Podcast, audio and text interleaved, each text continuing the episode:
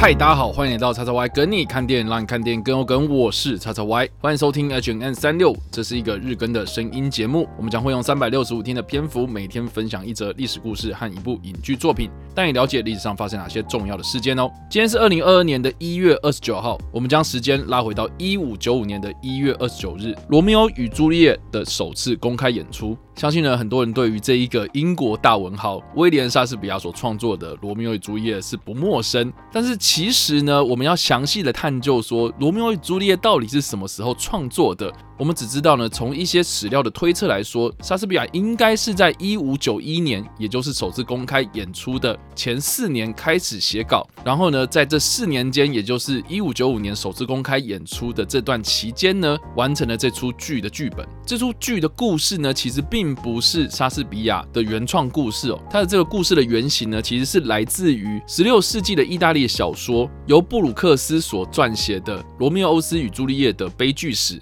以及潘特所撰写的《罗密欧与朱丽叶塔》这两部故事呢，他们提供了这个故事的完整架构，而莎士比亚的《罗密欧与朱丽叶》呢，则是几乎根据这两部故事的故事架构来加以延伸。这出剧的故事呢，主要是在描述在维罗纳这个地方呢，有两大世仇的家族，而罗密欧呢，就是蒙太古家族的儿子，朱丽叶呢，则是卡普莱家族的女儿。这对男女呢，在一场舞会之中呢相遇，马上坠入爱河，并且透过一个修道士劳伦斯的见证，秘密的结为夫妻。就在他们完成秘密结婚的当天，这两大世仇的家族呢，在街头上斗殴，结果朱丽叶的堂兄。蒂巴特呢，因为杀死了罗密欧的好友蒙克修，罗密欧就一时激愤，也把蒂巴特给杀了。维诺纳亲王为了要止息这个纷争，于是就下令杀人的罗密欧放逐。之后呢，朱丽叶的父亲就提出了一场婚事，要朱丽叶呢嫁给。帕里斯伯爵，当然呢，朱丽叶非常的不甘呐，所以他就求助于当初帮他们两人秘密结婚的劳伦斯修士。劳伦修士就建议他呢，喝下一种神秘的药水，这种药水呢，可以让朱丽叶看起来就像是真的死去了一样。劳伦斯修士呢，同时还把这个消息呢，用书信的方式呢，告诉罗密欧，叫他赶快来这个墓穴把朱丽叶带走。但是罗密欧呢，一直都没有收到这个劳伦斯修士的信，只知道呢，朱丽叶已经死去了，所以他在悲痛万分的情况之下，就在当天的晚上回到了维罗纳城，他在看到朱丽叶的尸体之后呢，非常的悲愤，所以就服毒殉情。结果朱丽叶醒来之后呢，就发现罗密欧是死在他的身边哦，于是呢就用短剑结束了自己的生命。两个人就在墓穴之中双双的死去。这个故事非常非常的简单，基本上就是两大世仇家族的后代啊，因为爱情的关系呢，所以结识，希望能够化解这个仇恨啊。结果没想到，因为两大家族的世仇仇恨，导致了他们两个人的悲剧发生。但当当然呢。也正因为这个故事之中的爱情让人非常的深刻，它简单而且真诚，而且这故事中所提到的这两大家族世仇的关系，也很直接的表现出暴力或是更加强烈的杀人等等的冲突。这种强烈的情感跟过去莎士比亚的剧比较隐晦啦，比较经过修饰的方式呢，非常的不同。所以这出由莎士比亚所创作的《罗密欧与朱丽叶》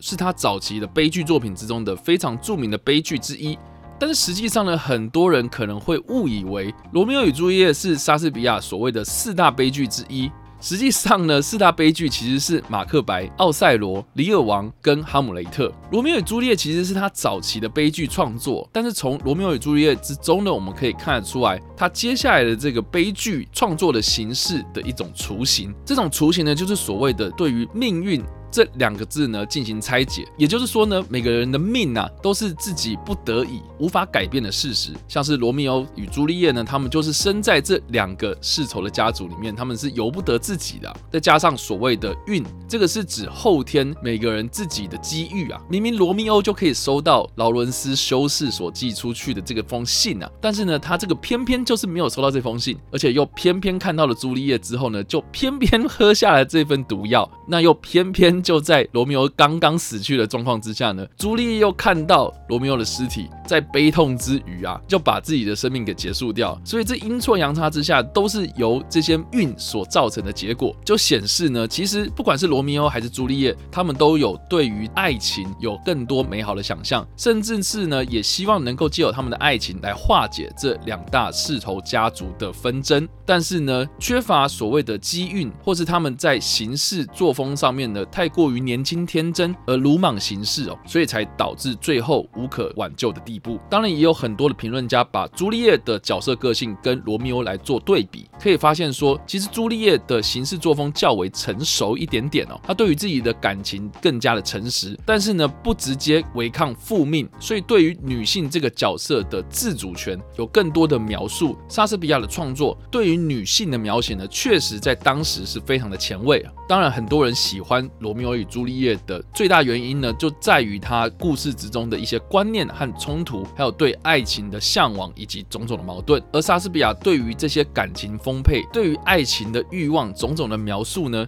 恰巧显示了人们对于伊丽莎白时期的这个浪漫主义的思想有一种充满焦虑的感觉。通常呢，就是在那种过度浪漫的浪漫主义思想之下所产生出来的悲剧。但不管怎么样了，罗密欧与朱丽叶的爱情故事呢，套用到今天，其实都有很多不同的诠释方式。所以在影视的领域上面呢，也有不少的影剧作品都有在重新的翻拍、重新的诠释罗密欧与朱丽叶这个经典名作。另外值得一提的就是呢，近期上映由史蒂芬史皮伯所执导的《西城故事》，其实是翻拍改编自莎士比亚《罗密欧与朱丽叶》的同名音乐剧《西城故事》。而这出音乐剧呢，在一九六一年的时候呢，也有被翻拍成电影。但是不管是一九六一年的《西城故事》，还是二零二一年这个版本的《西城故事》，这个《西城故事》的剧情呢，是以纽约的移民社区作为主要的故事舞台。它是利用两种不同的移民社区底下所发生的男女之间的爱情故事，来显示美国在第二次世界大战之后呢，社会快速成长的背景之下。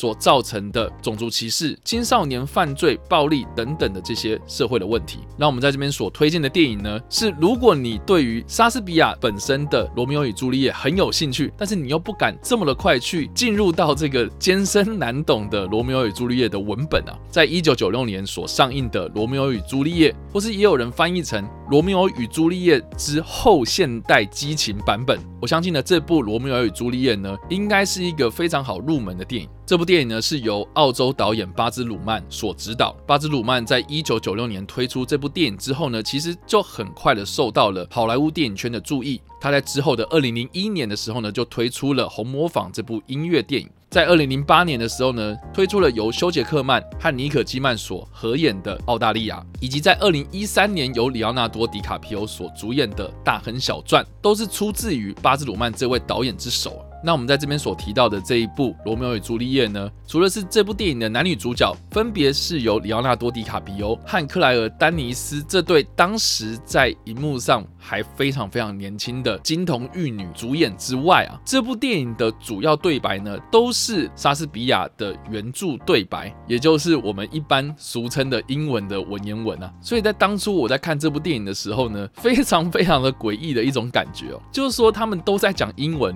可是，如果不看中文字幕的话，是完全听不懂的。他的电影的故事时空背景呢，是发生在现代一个叫做维罗纳滩的虚构城市，而原本的两大世仇家族呢，则是改编成在城市之中的两大黑帮势力。而角色跟角色之间的对决呢，也从原本的刀剑改为枪械。而且有趣的是呢，这些枪械的牌子啊，还有所谓的刀牌或者剑牌等等的。再加上说呢，这部片在音乐的使用上和叙事上呢，有非常强烈的节奏感。所以呢，也有人把这部片呢当做是《罗密欧与朱丽叶》的 NTV 版本哦。我记得当初我在看这部片的时候呢，印象非常非常深刻。除了是我刚所提到的，就是说每个人都在讲英文，可是我完全听不懂的这种状况之外啊，我觉得当年的里奥纳多·迪卡皮欧还有克莱尔·丹尼斯这两个人的火花真的是非常非常的强烈，尤其是呢当中的经典的那一幕啊，两个人他们在初次见面的状态之下，就是里奥纳多他穿着中古世纪的铁甲。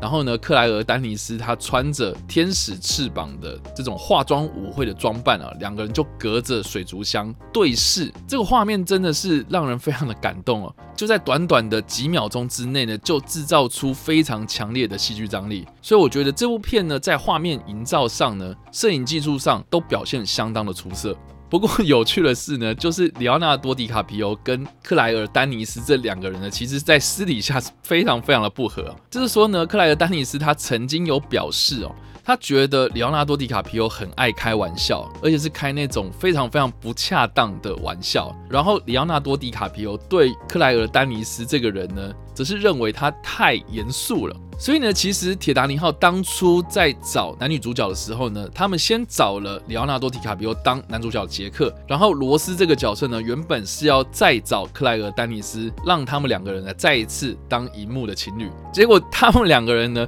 纷纷的表示说呢，哦，如果你找他的话，我就不演。所以在最后呢，铁达尼号的罗斯呢，才改由凯特温斯雷所饰演。结果更有趣的就是呢，里奥纳多·迪卡皮欧跟凯特·温斯雷这两个人呢，从铁达尼号合作到现在哦，反而在私底下呢，成为了非常好的朋友。所以啦，这个算是在好莱坞圈里面的一个非常有名的八卦消息啊。大家也可以去 Google 一下克莱尔·丹尼斯现在的一个样貌啊。我觉得他现在这个样子跟现在的里奥纳多·迪卡比奥放在一起了，他们两个人真的是非常非常不一样的感觉哦。不过不管怎么样啦，我觉得就像是罗密欧与朱丽叶一样，会合就是会合，不合的话，就算是你们两个再强求，其实都会是悲剧的结果。以上就是我们今天所介绍的历史事件——罗密欧与朱丽叶首次的在一五九五年一月二十九号这一天公开的演出。那我们所推荐的电影是在一九九六年所上映的《罗密欧与朱丽叶》。那不知道大家在听完这个故事之后有什么样的想法，或是你们来看过这部电影呢？都欢迎在留言区上留言，或者在首播的时候来跟我们做互动哦。